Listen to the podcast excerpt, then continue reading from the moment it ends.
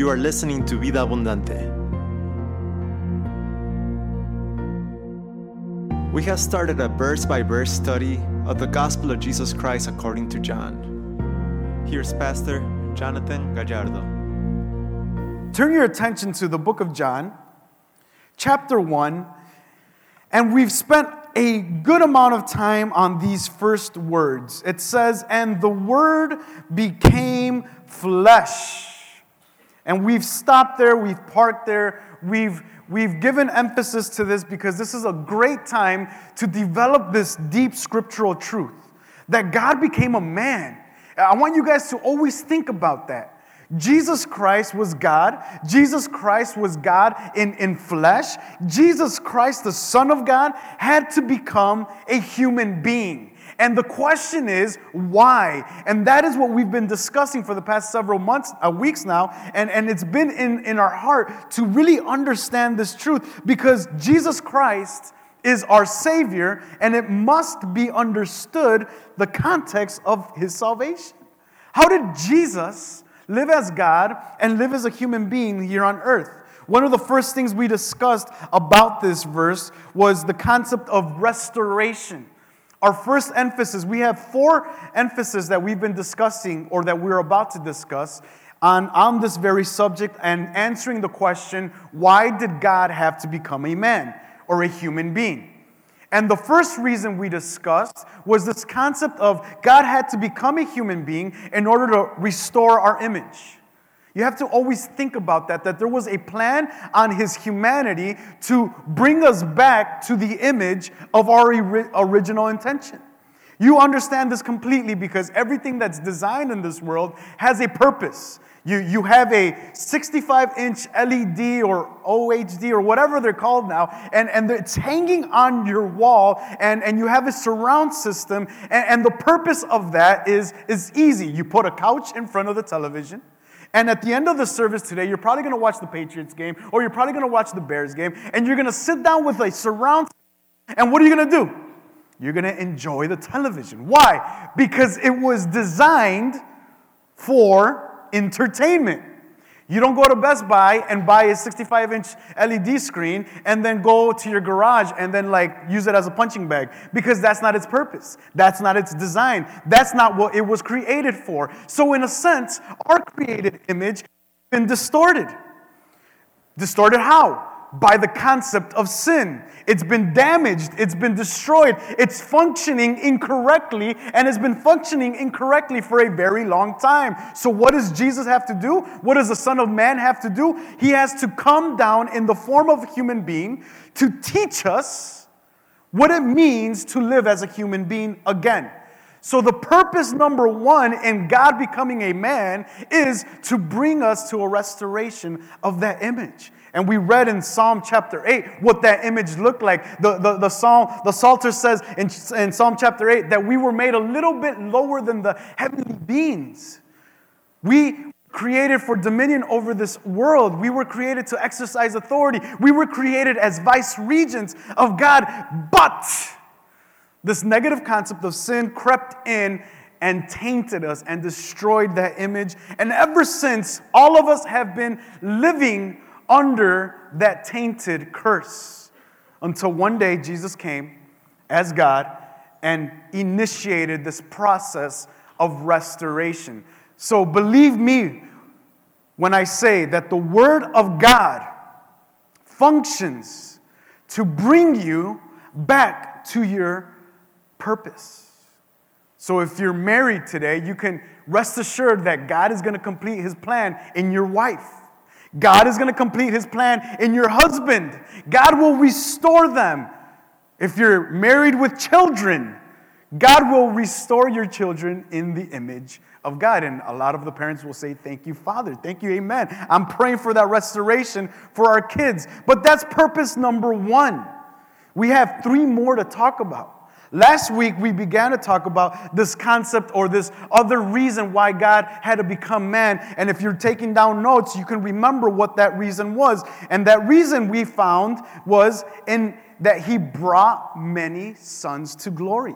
He was bringing sons and daughters back to glory. And how have we been discovering these truths? Is it something that I fabricated or made up? Is it something that, that's in my mind? One of the main ways we've been doing this is by looking at the Bible to interpret the Bible, and we've been gathering these truths off the book of Hebrews. So now I want you to open up your Bible to the book of Hebrews because the book of Hebrews has helped us understand this concept at a deeper level. The book of Hebrews in chapter 2, we've been reading from verses 5 and on, and in the book of Hebrews, we read in verse 10, if you, if you can follow me there in chapter 2, verse 10, where it's stated, For it was fitting that he, for whom and by whom all things exist, in bringing many sons to glory, should make the founder of their salvation perfect through suffering. For he who sanctifies and those who are sanctified all have one source. That is why he is not ashamed to call them brothers. In this, we see in verse 10 that he brings many sons to glory. Now, like we stated last week, this is just a summary of what we emphasized last week. Last week, we, we focused on that the glory that we were brought back into was not a place, it's not a location, rather, it was our salvation. And that is why, like last week, we spoke a little bit on the suffering of Christ and why God had to suffer in the, in the, in the form of a man. He had to suffer for us, take on our sin, but He did this to bring us to salvation. You and I needed to be saved. If you and I are not saved, our greatest need in this world is salvation. Sin is a detriment to our society and a detriment to our humanity. If we live in sin, we will ultimately die in sin and go to the place where sin has destined us to go to. However, because we have a founder, if you remember what we spoke about last week, we have an archegon, we have a king that is before us, making a way for us and bringing us to salvation. We can follow him and be saved from the effects of sin in this world. There's a lot of us that struggle with addiction. There's a lot of us that struggle with sin. There's a lot of us that struggle with, with the chain of sin over our lives, and it can't be broken on our own strength. That's one of the greatest lies of, of even our 21st century religion and, and, and, and our cults that, that call us to our self gratification and our self sustainment. We cannot save ourselves. We have nothing to offer. We can't break the bondage of sin. We are tainted by sin, and within ourselves, there is no power to break away from it. We need a leader, we need a Savior, and that Savior is in Jesus Christ. So He is our King, and we're going to finish this second reason today and jump into the third one. So, to bring more emphasis on this, I want to bring your attention back to verse 10, and I want to read it with you carefully. Verse 10 of Hebrews chapter 2. And once again, we've been using the book of Hebrews because it's the greatest, one of the greatest books in the New Testament that emphasize the, the, the person and the supremacy of Christ. And here we see in verse 10 for it was fitting, it was perfect, it was good. Remember that. For him, whom, by whom all things exist, in bringing many sons to glory, should make the founder of their salvation perfect through suffering. So here we have a source, we have a fountain of salvation, and that source and fountain was made perfect for us through suffering in order to bring us to glory. This leader, this pioneer, this king is leading the way to salvation. That's the gospel in a nutshell. There is a need for salvation. Why do people come to church? Because it smells good, because it has good coffee, because the music's good, because it makes you feel good? No, the reason why people come to church is because they've understood one major issue.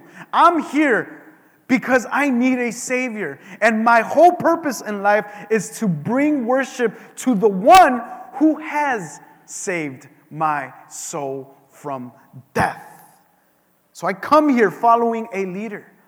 I come here following a pioneer that has made a way just like the God of Israel. So, if we do a little bit of biblical theology here, we understand that in Israel, there is this story, and you have you you've probably tried to read the Bible in one year, and in January that's going to be like at the top of everyone's list, right? I'm going to read the whole Bible this year, 2020. This is my year, new year, new me. I'm going to read the Bible, blah blah blah. That whole same old same old, and you'll probably get stuck around Leviticus. I don't want to prophesy that over you, and that's not a prophecy in a sense, but when once you get to Leviticus, you're just like, oh, man, you know what? I'm just going to give up. But you've read at least the book of Genesis and the creation aspect, and wow, the glorious creation story. You've read about Noah, you've read about Abraham, and you're kind of like in awe. And the book of Genesis ends on this wonderful story of this guy who was, uh, who was thrown into slavery and then was thrown in jail and then came up to the palace ranks of, of Egypt, and his name was Joseph. And then Joseph is one of the, the greatest leaders of Egypt, and he saves his people people, his brothers, and we get this wonderful story about Joseph and facing the brothers that sold him into slavery. And, and, and there's this reconciliation that goes on in Genesis. But then after that, in the book of Exodus, we have a new leader in Egypt that doesn't know Joseph, that doesn't know God's people. And what ends up happening to the people of Israel? Uh, God's chosen people from Abraham. What happens to the family of Joseph? They become enslaved. They become taken over. And now Egypt has enslaved people. Once the, uh, they were uh, having the benefits and the bounty and the glory of Egypt with them, with all their resources, are now enslaved to a slave master.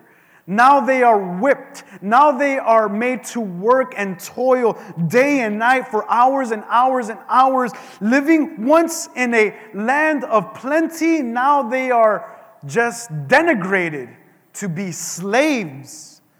Their women, slaves. Their children, slaves. They grew up with a slave mentality. They were dragged out in chains. They were tied. They were beaten. They were treated as dung. The Word of God teaches us in Exodus. Yet, God provides a way out. How does God do that? He, he speaks through a burning bush. And I know you're, you're kind of like, is that really true? I mean, burning bush, how does that happen? That's the Word of God, bro. If you don't believe that, we could talk later and we could, a little, we could discuss it a little bit more. And I understand that in our 21st century, that's a little bit hard to believe. However, God speaks in a burning bush. And he speaks to this guy, a nobody in a sense, named Moses, who was living in an Egyptian palace at that time. And God speaks to him because of his placement, and he says, You will be the leader of my people. You will make a way for them. I will be in you. I will speak through you. I will prove my case through you, and you will lead the people away from the bonds of slavery. And what happens? You all know the story. Moses is kind of afraid, like, really, I can't really do that. I'm not fit for that position. That's not me. Why don't you choose him? I, I'm not able to do what you want me to do. And God says, Don't worry. I am with you. I will speak for you, and I will show miraculous signs before everyone so they can believe that I am with you. And what does Moses do? Says, All right, God, well, if you're going to do it, let's do it. And we begin that beautiful story of the Exodus, right? The Exodus gets on, underway, and Moses begins to lead his people. And one of the greatest movies that we've seen or that come from the Exodus period is this moment in time where the, the plagues of Israel begin to plague, and, and Pharaoh begins to break down, and, and, and we get this tug of war happening where, where, the, where he lets the people go, but then he's like, No, no, I want them back. And then he lets them go, and no, no, I want them back. Until finally, God brings the ultimate sign on, on, on Pharaoh Pharaoh hardens his heart so much so that, that he cannot set, have the sense to release the people of God. And so they chase after them. And then we get this wonderful scene in the Bible where, where Israel is running away from Egypt because Moses said, God is with us and God is going to free us and God is walking before us. But then they're confronted by this, this huge piece of water before them. It's a, it's a river, it's a sea that stands before them and their freedom. And now they're just kind of giving up. Like, what are we going to do at this juncture in our life? Why did God take us away just so that we could die out here? And, and then God does what? For all of you that went to Sunday school eh, when you were kids, what does God do? The waters rise to the right and the waters rise to the left. And then, and then Moses and, and Israel are able to walk across dry land. They get to the other side, and then if you were like if you were like me as a kid, we loved we loved it when the waters came down on the enemies and drowned the horses and the chariots, and all the bad guys died and drowned in the water. But in a sense, God freed his people. He delivered his people. He used a leader to walk his people through the desert into freedom. Now, they didn't live in freedom for much longer, but you get the sense that the glory of God was over his people and making a way for his people. The story goes on when they, when they follow the glory cloud during, during the, the day and the pillar of fire at night, and they're always governed by the people. And then we get this wonderful story of the tabernacle, and God indwells the tabernacle to live amongst his people. And then he teaches them in the book of Leviticus. If you guys ever get to the book of Leviticus, read it. Because it's a detailed description on how you're supposed to live before God. The people of Israel were instructed on how to live correctly before God. And it's just a wonderful way that God is providing Himself for His people. He's there with them. In the same sense, we have this concept of a pioneer, the archegon that we've read from the book of Hebrews who is not like Moses, who is better than Moses. In the book of Exodus, God brings these people out of slavery, and he says in Exodus chapter 6, I will take you as my own people, and I will be your God, and you will be my people, and I will break the yoke of Egypt over you. The purpose of this freedom from the Egyptians was that the people were going to live in freedom, but what? They were going to be the people of God. God says, I'm not going to just liberate you. The, the story isn't, it doesn't go as follows You're free. I saved you, be free. You are no longer slaves, be free. There's a condition, there's a, a, a quality that goes and on top of that slave, uh, on top of that freedom that says you are free but you are mine. You are free but you're not free to wander and do as you please. You are free to worship me. You can say well man god that's a little bit egocentric. Well who's the one that saved them? Who's the one that delivered them? Who's the one that broke the chains of slavery over them was it Moses? It was God.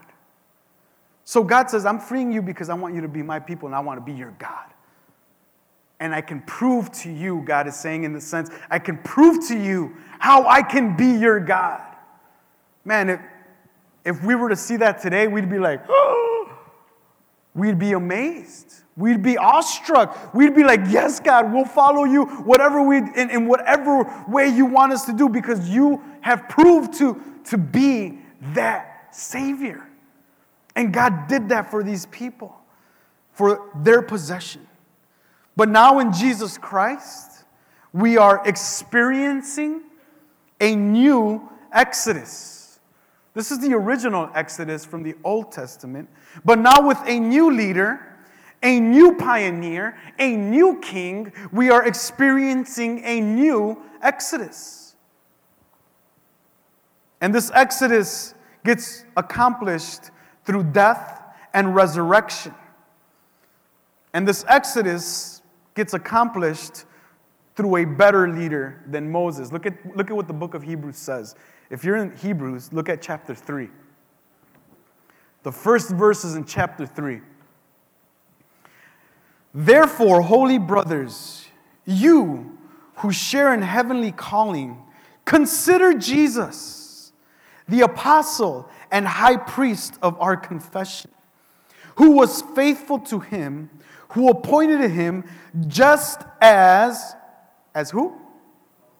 Just as Moses also was faithful in all God's in all of God's house.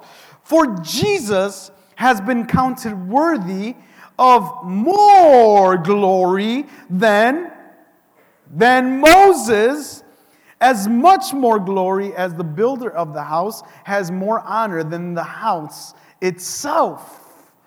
What is the book of and the writer of Hebrews saying? Jesus is greater than Moses. There is a greater leader here. There is a greater perspective. If Moses was able to lead by, by the calling of God in his life, Jesus deserves more glory because he is the builder of the house. It isn't the house that deserves the glory, it is the builder of the house. Jesus Christ, being eternal, is the leader and builder of this house, and he is making a way out of slavery and death. Friends, we have been delivered from slavery and death. This new Exodus occurs in us. I want you to remember what we do once a month. At the beginning of every month, we have Communion Sunday. Communion Sunday helps us not only understand how we are to live before God now and how we are to, to proclaim His coming back, but it reminds us that God has saved us from our slavery. We are all slaves, or we were all once slaves. And now we have been rescued by the resurrection, that by the death and resurrection of Christ. Moses didn't die for anybody. Moses was just obedient to God. But Jesus Christ, the greater Moses, the better Moses, the better king, the better pioneer, made a way and delivered us from our slavery. You and I were slaves, man. We, we have a picture of slavery in Egypt with, with, with, with the people of Israel living under bondage. But you and I know what it means to be a slave. And you can say, like, no, well, not really. I mean, we're, we're kind of free here. I'm not talking about physical slavery. I'm talking about that slavery that exists, that you know exists deep down in your soul. Man, it goes so simple and it's so superficial sometimes that we are slaves to our own social media accounts. We are slaves to our, our own desire to see, to, to the pleasure of our eyes. There's a lot of us that are still enslaved to our sin and don't know how to break free from it. Well, let me remind you that we have a greater Redeemer in Jesus Christ, that his whole purpose in life was to bring many sons to glory. And he did this this is the most impressive aspect of this. He did it by suffering. We talked about this last week. I want you to read what the book of, of Isaiah says. Go, go with me to the Old Testament now. I want to keep you going back and forth in Scripture. I love the way the, when you turn your pages in Scripture, I love the way that sounds. It lets me know you're awake at least. Look at what the writer of Isaiah, well, actually, Isaiah says in Isaiah chapter 53, one of the greatest uh, chapters in Isaiah. But we'll start off from verse 10. Yet it was the will of the Lord to crush him. Did you read that? Verse 10? Isaiah 53, verse 10. Yet it was the will of the Lord to crush him. He has put him to grief. When his soul makes an offering for guilt, he shall see his offspring, he shall prolong his days. The will of the Lord shall prosper in his hand. Out of anguish of his soul, he shall see and be satisfied. By his knowledge shall the righteous one my servant, make many to be accounted righteous, and he shall bear their iniquities. That's what I want. I wish I could read the whole chapter, but I want you to focus on that. The plan of God in our redemption was to restore our image back to God, but also to bring us to glory, to bring us to salvation. And the way He did it was through Jesus Christ. And we can all say amen to that. But the way in which that happened was Jesus Christ had to suffer. What did He suffer? He suffered the crushing blows of His Heavenly Father. Jesus Christ was crushed by His Father. I don't want you to miss that. I don't want you to think that it was just Rome and the Jews who hung Christ on that cross. I want you to remember that it was a divine plan that placed him there. He was crushed, he was put to grief. And his soul made an offering for guilt. But this is where it gets amazing. Out of his anguish, says verse 11, we will be given righteousness.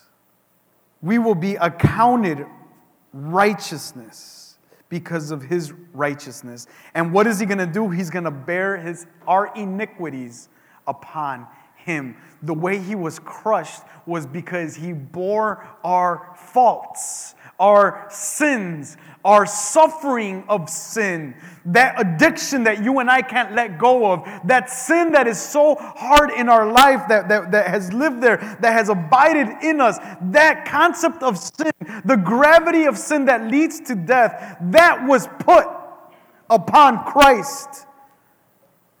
And it was in that crushing blow that you and I are accounted righteous before God.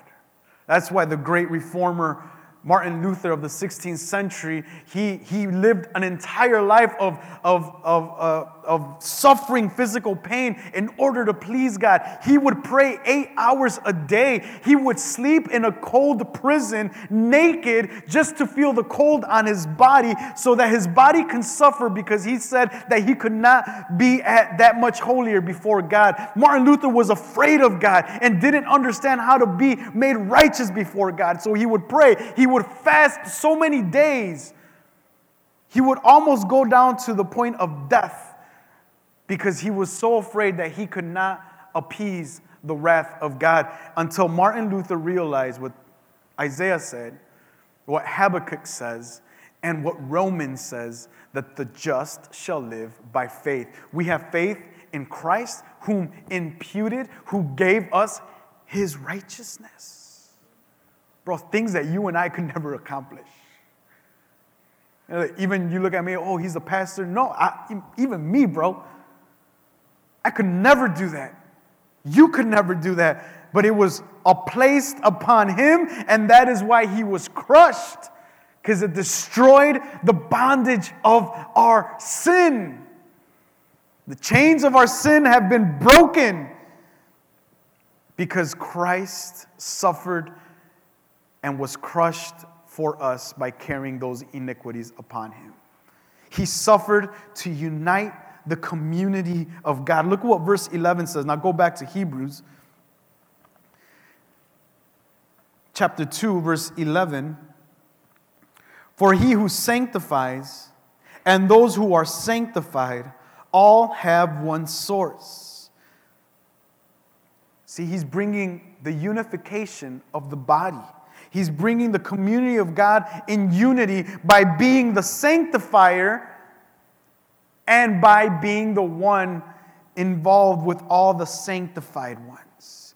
You and I have been sanctified That's why we said at the beginning, you are part of the saints.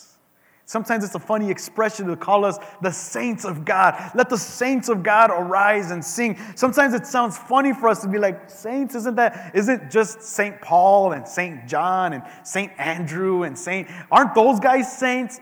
Bro, you're a saint. I know it's hard to believe. I know it's a little bit like, ugh. You go home and you tell your mom, hey, the pastor called me a saint. She's going to be like, he doesn't know you. Tell him to come to the house and see if he's going to call you a saint after he comes to your house. God, in his righteousness that he has given you, calls you saints because he is sanctifying you. He is the sanctifier. You understand what that means? He is the purifier. Verse 11 says, the sanctified one the one who sanctifies, he's the Holy One, and he's the one that's accomplishing sanctification in your life. He is the one that is purifying you, and he is the only one that can purify you. There is a process of sanctification. We'll get to that later on in our study. But he's the initiator of that sanctification, but he's with you in your sanctification. You are being sanctified. I understand that we've all said, I'm in the process. Uh, uh, give, have some time. There's patience involved in this, right? We want to see, you, you start coming to church and people want to see an immediate change. You start coming to church and, and start, you, you've been in church for about a month and people are like, well, I don't see any difference in you. you you're exactly the same, man. You, you still swear, you still curse, you still, you still steal, you still haven't paid me my money. You, and it's like, bro, hold on, bro. Like, I'm, I'm, God's working in me. Now, after a year, you still haven't paid your brother back, then, you know, something's going on here. But the thing is, you're being sanctified. You're not going to be perfect now. That's why there's this patience involved in the community of Christ. That's why we're called to bear one another's burdens. We're called to bear one bear with one another. And what else are we called to do? We're called to love one another because it's very hard to love someone who isn't sanctified like you, right? It's very hard to love somebody that isn't at your level. Like, man, you should be like where I'm at, bro. God says, you got to love that person. You got to sacrifice. You have to be patient. There is a level of patience, though. Paul says it himself. Some of you want to keep drinking milk when you should be eating meat. So there is this level and this concept but we're not perfect instantaneously, but we've been sanctified. And this process is a process that God walks alongside of us to sanctify us. Has something to do with you and has something to do with Him. We'll get into that later on. Not today, but later on as we keep studying Scripture. That's why He calls us brothers or sisters, which is another, it's a general term for family in verse 11. He is the source of this sanctification and the source of this life. In verse 11, this is all from verse 11. And those brothers and sisters, of the family that he considers, this is important. In verse 11, I mean, verse 12, he repeats a he quotes from another passage I will tell of your name to my brothers in the midst of the congregation. I will sing your praise. And then in verse 13, he says, And again, I will put my trust in him. And again, behold, I and the children God has given me. He is quoting from scripture, labeling that those whom he is sanctifying those whom he is working on, those whom he has saved and redeemed, have been given to him by the Father. So, in a sense, what I really want you to, to, to perceive here, this is what I want you to get that you are a gift from God to Christ. Those who he saved, those whom he's sanctifying, could not be involved in Christ if God didn't give it to him. And so you can consider yourself a gift, a ransom. The reason why he was crushed was for you. that humbles us. That tells us, uh, I, I, I, am not perfect. I'm not, I can't live a perfect life. I, am nobody. I mean, sometimes we have such a bad impression of our own selves. We're just like, we're just bad people. I'm a bad person. I can't come to church. No way. God's going to burn me down as soon as I walk in. I can't come from that. No, but bro, you're a gift, bro. You're a gift to God. And He is sanctifying you because He loves you. God loves, I mean, Christ loves the gifts that his Father has given him. That's why he endured his trials. That's why he carried our sin. And that's why he ultimately atoned for our sin. The point of death. In Easter, Resurrection Sunday, we're going to talk about this point a lot more. We're going to go in depth. So I invite you to start preparing yourself to invite people for Easter Sunday because we're going to talk about the death of Christ. So, the first two points that we've studied the first point, why did God become a man? Point number one, to restore our image. Point number two, to bring many sons to glory. Point number three, I'm just going to introduce, because the clock says three minutes, so I'll introduce it to you right now. Point number three is to destroy the power of death and the devil. Why did God become man? To destroy the power of death and the devil. And why do we say this in verse, look back to chapter 2, verse 14. We'll read a little bit here. Verse 14 says, Since therefore the children share in flesh and blood, he himself likewise partook of the same things, that through death he might destroy the one who has the power of death, that is, the devil, and deliver all those who through fear of death were subject to lifelong slavery. For surely it is not angels that help that he helps, but he helps the offspring of Abraham. So the reason why he became a man was to destroy the power of death and the devil. And you're going to say, well, how does he do that? How did he accomplish that? Because people still die physically. What does this mean, the destruction of death? And so next week, we're going to dive into that. And then on Easter Sunday, we're going to dive into it even more.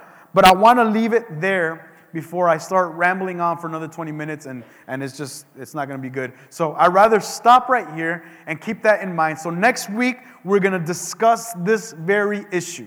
Point number three Jesus, I mean, God became a man to destroy death and the devil. Let's stand up this morning.